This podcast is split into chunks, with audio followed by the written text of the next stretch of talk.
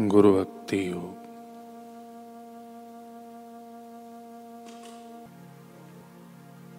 जो शिष्य अन्य किसी का विचार किए बिना एकाग्र मन से केवल अपने गुरु की पूजा करता है वह श्रेष्ठ शिष्य है।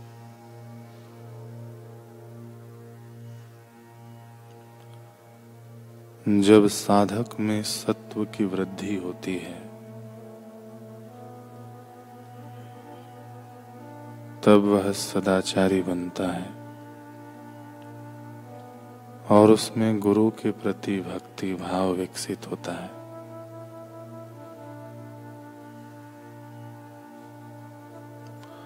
गुरु समदृष्टि के प्रतीक हैं।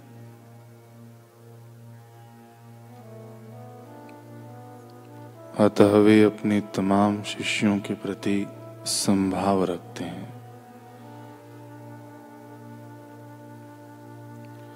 श्री कृष्ण उद्धव जी से कहते हैं कि मैं पुरोहितों में वशिष्ठ हूँ।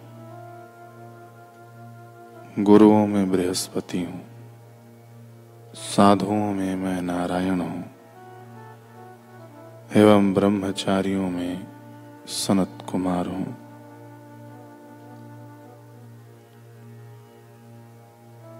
शिष्य जब अपने गुरु की सेवा करता हो, तब उसे दूसरों की सेवा कभी लेना नहीं चाहिए। आध्यात्मिक विकास में उसके लिए यह एक महान अवरोध है।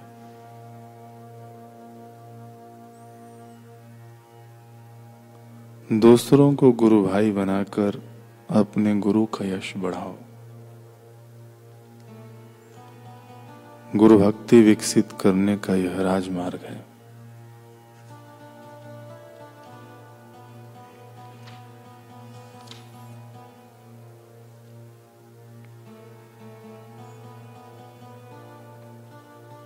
पाँच अंधों की कहानी सुनी होगी। उन्होंने हाथी कैसा होता है, यह जानना चाहा। एक ने हाथी के पैर को छू कर कहा, हाथी तो खंभे जैसा है। दूसरे ने कहा पूछ जैसा है। तीसरे ने कहा, सूंड जैसा है। चौथे ने कहा, गड्ढे जैसा है। पाँचवें ने कान को छूकर कहा कि सूप जैसा है। अब जिन्होंने सच्चे हाथी को जानना चाहा और आँख नहीं होने से हाथी का सही वर्णन नहीं कर पाए। वे लोग चित्र के हाथी का क्या वर्णन कर पाएँगे? उसी प्रकार कोई दुनिया के सब शास्त्र पढ़ ले, दुनिया के सब रीति नीति रिवाज निभा ले, फिर भी उसे बिना सदगुरु के परमात्मा का साक्षात्कार नहीं हो सकता। समुद्र का पूरा पानी एक आदमी की प्यास नहीं बुझा सकता है। पूरा समुद्र पड़ा है, लेकिन समुद्र किनारे आदमी प्यासे होते हैं, क्योंकि वे समुद्र का पानी पी नहीं सकते। उसकी न दवाई बनती है, न खिचड़ी बनती है, न आँख में डाला जाता है। दवाई की पूरी दुकान एक आदमी का रोग दूर नहीं कर सकती वैद्य हो, मरीज़ को क्या बीमारी है, यह उसे पता हो, और कौन सी दवा कितना काम करेगी, इस प्रकार समझदारी से विचार कर, यदि वह उसी दुकान से दवाई उठाकर खुराक दे दे तो मरीज़ ठीक हो जाएगा। ऐसे ही शास्त्र, पद्धतियाँ रीति रिवाज सब दवाइयों की दुकानें हैं सदगुरु हैं वैद्य। सारा समुद्र खारा है। उस जल को मेघ उठाता है, फिर बरसाता है। खारापन हटा देता है। और सार रूप अमृत जैसा पानी दे देता है। फिर वह पानी अमृत जैसा ही क्यों न हो? जैसा पात्र है, वैसा उसका परिणाम आता है। सड़कों पर बरसता है तो लीद बह जाती है। डीजल के दाग थोड़े बहुत धुल जाते हैं। खेत में पड़ता है तो ज्वार बाजरे की फ़सल हो जाती है। गन्ने की फ़सल में पड़ता है तो गन्ना बन जाता है। स्वाति नक्षत्र में सीप में पड़ता है तो मोती बन जाता है। गटर में पड़ता है तो कीचड़ बन जाता है। जैसा पात्र, वैसा उसका रूप हो जाता है।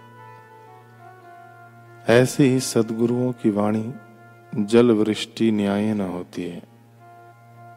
अथाह शास्त्रों के सागर से वे ज्ञानामृत उठाते हैं, फिर बरसाते हैं। उसे ग्रहण करने वालों की जैसी पात्रता होती है, वैसा वैसा परिणाम आता है। श्री परमहंस अवतारी जी महाराज कहते हैं कि श्री सदगुरु की शरण में, श्री सदगुरु की शरण और उनकी कृपा के अतिरिक्त चाहे तुम सब वेद शास्त्र कंठस्थ कर लो, तब भी शांति नहीं प्राप्त हो सकती।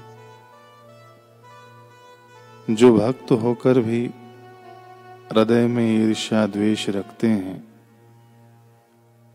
वे भक्ति को लजाते हैं। यदि चाहो कि मैं किसी के अधीन न हूँ तो सदगुरु के अधीन हो जाओ। सदगुरु का आश्रय लो। परिश्रम करो तो नाम जपने का करो, और प्रारब्ध या भाग पर छोड़ो तो व्यवहारिक कार्य छोड़ो। नाम जपते जपते जब रस आने लगेगा तो नाम जब स्वाभाविक होने लगेगा।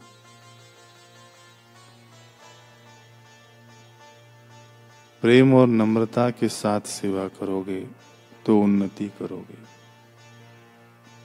श्री सदगुरु के अतिरिक्त और कोई भी ऐसी निधि नहीं प्रदान कर सकता।